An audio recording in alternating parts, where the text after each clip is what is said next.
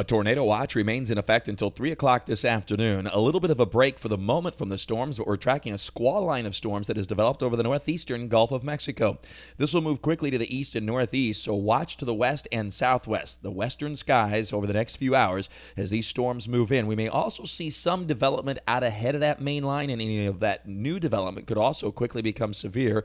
Movement of individual cells will be to the east northeast at about 30 to 35 miles per hour, so conditions will have a tendency to change rapidly today, go from just partly to mostly cloudy, very warm and muggy, to very heavy rain, storms, and the possibility of severe weather.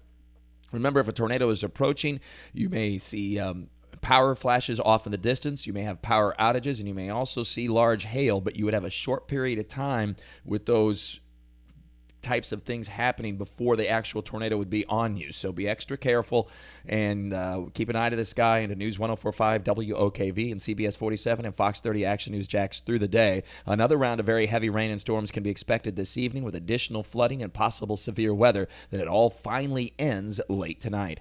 Once again, a tornado watch is in effect until 3 o'clock this afternoon. Remember, a watch means conditions are favorable for severe storms and tornadoes. A warning means you need to take action. The storm is imminent, and if it includes the county that you live in or the town or community, you should take those uh, precautions very seriously and immediately. As uh, remember, if a tornado is approaching, get to the lowest part of the building that you are in, get out of a mobile home, do not get into an automobile or vehicle.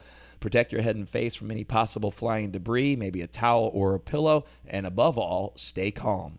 All weather all the time, I'm Chief Meteorologist Mike Buresh from the CBS 47 and Fox 30 Action News Jax First Alert Weather Center for News 1045 WOKV.